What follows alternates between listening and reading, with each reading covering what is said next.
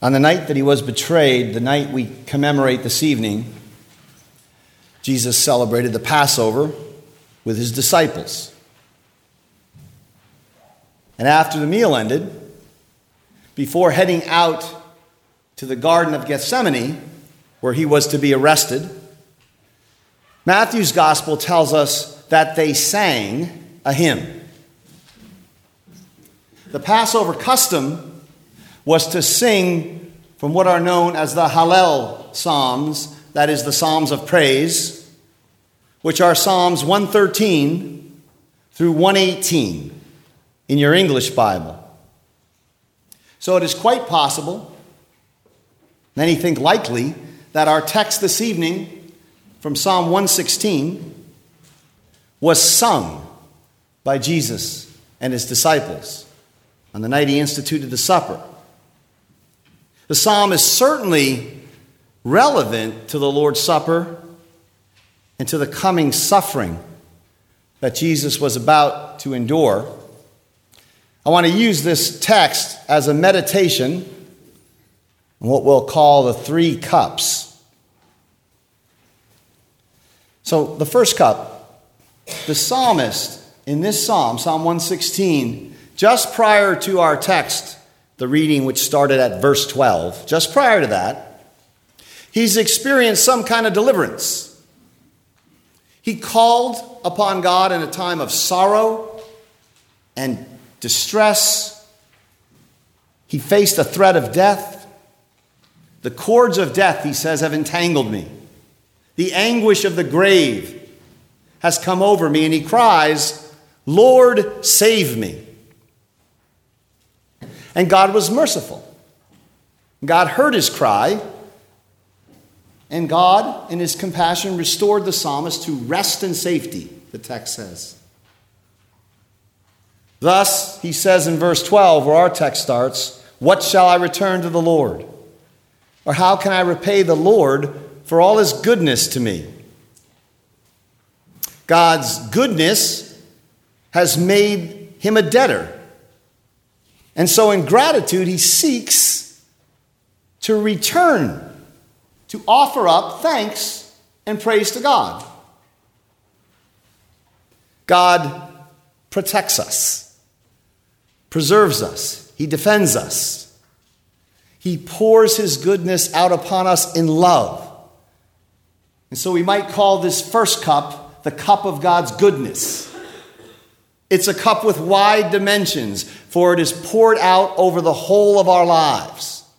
Psalm 23 tells us that the Lord's goodness and his mercy follow us all the days of our lives even the days of distress and terror like the psalmist faced. That same psalm says, The Lord is our shepherd. He prepares a table before us in the very presence or the midst of life's enemies. He anoints our head with oil and our cup. The cup of God's goodness to us overflows. Now, in the context of this cup, we come to another cup in verse 13.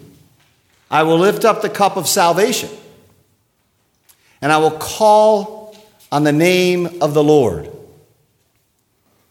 This cup has a very clear connection to that cup, of which we will soon partake. But we'll come back to this particular cup because it's actually the third cup and not the second. Because between the cup of God's general and lavish goodness to us, the cup that runneth over in our lives, between that cup and that cup of salvation lies a second cup. You might recall a little bit earlier in the Gospels, just before the night Jesus was betrayed, the mother of two of his disciples, the mother of James and John, comes and asked Jesus if her sons could sit at his right and at his left in his kingdom. And Jesus responds to the mother and to the two sons at the same time. And he says, You do not know what you are asking. And then Jesus asks them a question Can you drink the cup that I am going to drink? Here, the cup, what I'm calling the second cup, refers to the unspeakable horrors that he's soon to suffer on Good Friday. The second cup is his destiny to drink as he bears the sins of the world as the spotless Lamb of God. You might remember later in Gethsemane, in the midst of his anguish, sweating, we are told, great drops of blood. The text says that Jesus' soul was distressed he said he was sorrowful even to the point of death. And the Lord's words there indicate revulsion. He sees the prospect uh, and the severity of what he's about to endure. And there, while his disciples keep falling asleep, three times, three times, in desperation, he prays to the Father, My Father, if it be possible, let this cup pass from me. This cup lies between God's cup of goodness and creation to us and that cup of thanksgiving. Nevertheless, Jesus says, not as I will, but as thine will.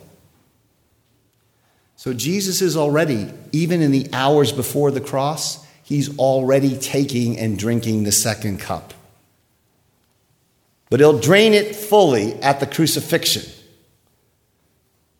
Because this cup, the cup of the Lord's passion, is also the cup of God's just wrath.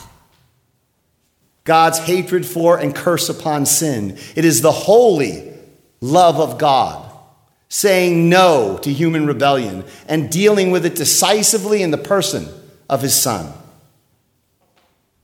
And it is our Lord's fidelity in drinking that cup, that agonizing cup, which makes that cup there on that table, the cup which memorializes his death and makes us partakers of its benefits. It is Jesus' second cup of judgment which provides that cup to you as the cup of salvation. And Jesus expressly connects the two cups. At that same Passover meal, he gives thanks. He takes the bread and he says, This is my body given for you. And then he takes the cup and he gives thanks again and he says, This is the cup of the new covenant in my blood. The cup of Jesus' suffering creates the cup of that table. And that table keeps the agony of Jesus and the salvation that flows from it alive in the church's memory and life to the end of the age. This is why the Apostle Paul says, when we come here, we proclaim the Lord's death until he comes. So I want to take a look at that third cup. In verse 13, it is the cup of salvation. The salvation procured by Jesus' drinking of the second cup. This cup here is meant to draw us into the mystery of the cross. You might remember the Apostle Paul in 1 Corinthians says, Is not the cup which we bless a communion in the blood of Christ? And here in our text, Psalm 116, in verse 17, the psalmist calls the cup of salvation a thank offering, a sacrifice of gratitude. So, the first cup is the cup of God's goodness. The second cup is the cup of God's grace in Jesus Christ. And the third cup is the cup of gratitude on that table. That table is a sacrifice the, the psalmist says, of praise. It's not Christ being sacrificed again, but it is what our confessions call a spiritual oblation, a sacrifice of praise of all possible praise to God for Christ's once for all sacrifice. For all of God's benefits to us, benefits in creation, benefits in redemption, we take that cup, the cup of salvation, and we offer up thanksgiving to God. This is what we are doing in the supper. This is what we render, the psalmist says, to the Lord for all his goodness toward us. Now, notice in verse 13 and verse 17, the psalmist says, He will call upon the name of the Lord. And here, this phrase refers to public worship.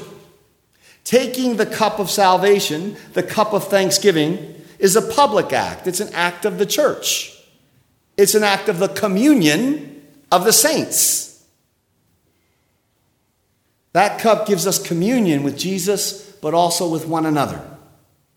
Jesus dies not only for you and me, he dies for us. And that cup declares that reality.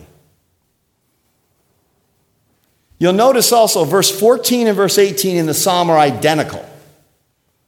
And they refer to this action, this taking of the cup.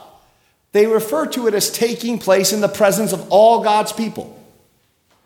And in verse 19, it's expanded to include in the courts of the house of the Lord. So the psalmist is insistent that taking up the cup of salvation and offering this gratitude is a public, corporate act of the church.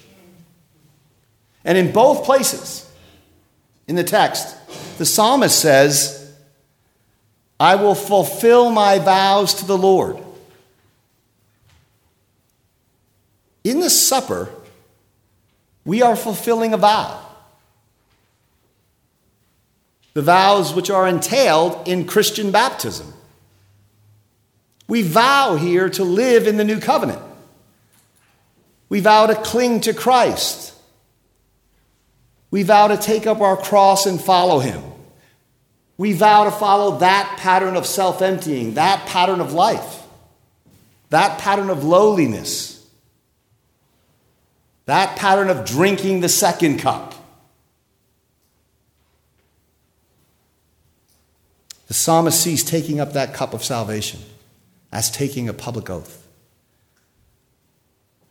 And so in verse 16, he says, Truly, I am your servant, Lord.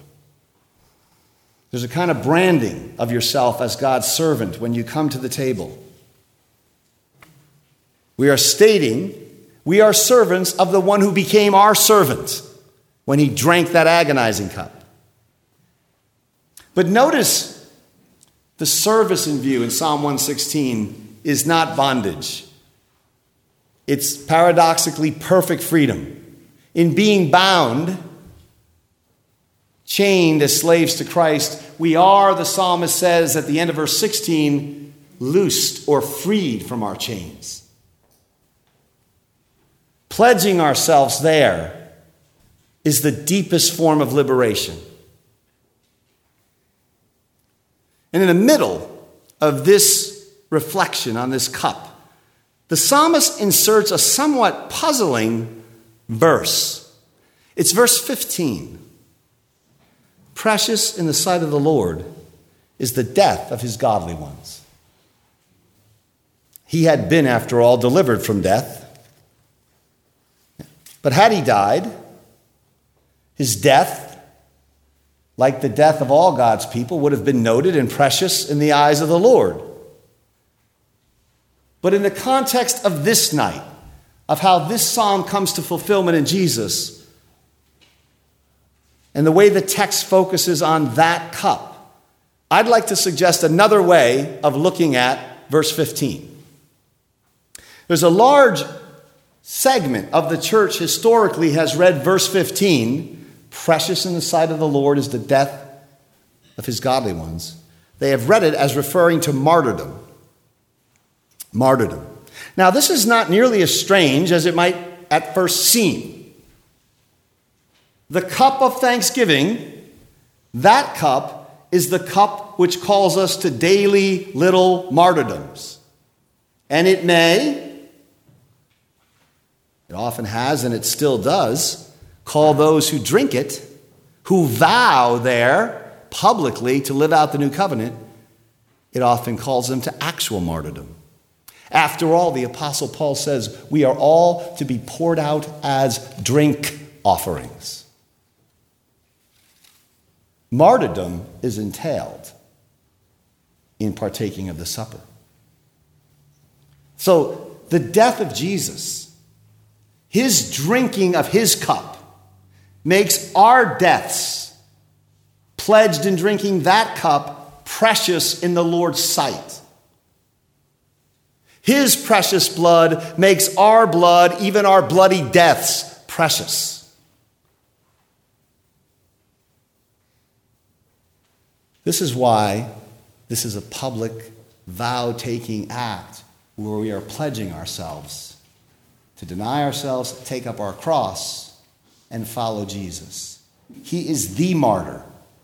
You pledge to be martyrs in union with the martyr at the table. You might recall in that conversation with James and John, the one I mentioned earlier, when Jesus said, Are you able to drink the cup? Are you able to drink the cup that I'm about to drink? You might remember what Jesus says to them next. He says, And you will drink my cup.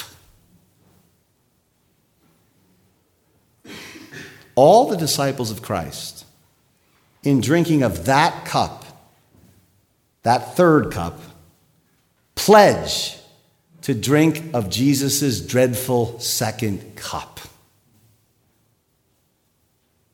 So, this is the cup of salvation. This is the cup of thanksgiving, and yes, with everything we've said, it is still the cup of joy. Yes, it's dreadful joy. It's glorious joy. It's mysterious joy. It's joy in the shape of the cross, cruciform joy. It's everlasting and indestructible resurrection joy. This, beloved, is the text. And note well, not just Jesus, but the text which Jesus and James and John and the others quite possibly sang as he went forth to drink his cup. Let us be its singers as well. Amen.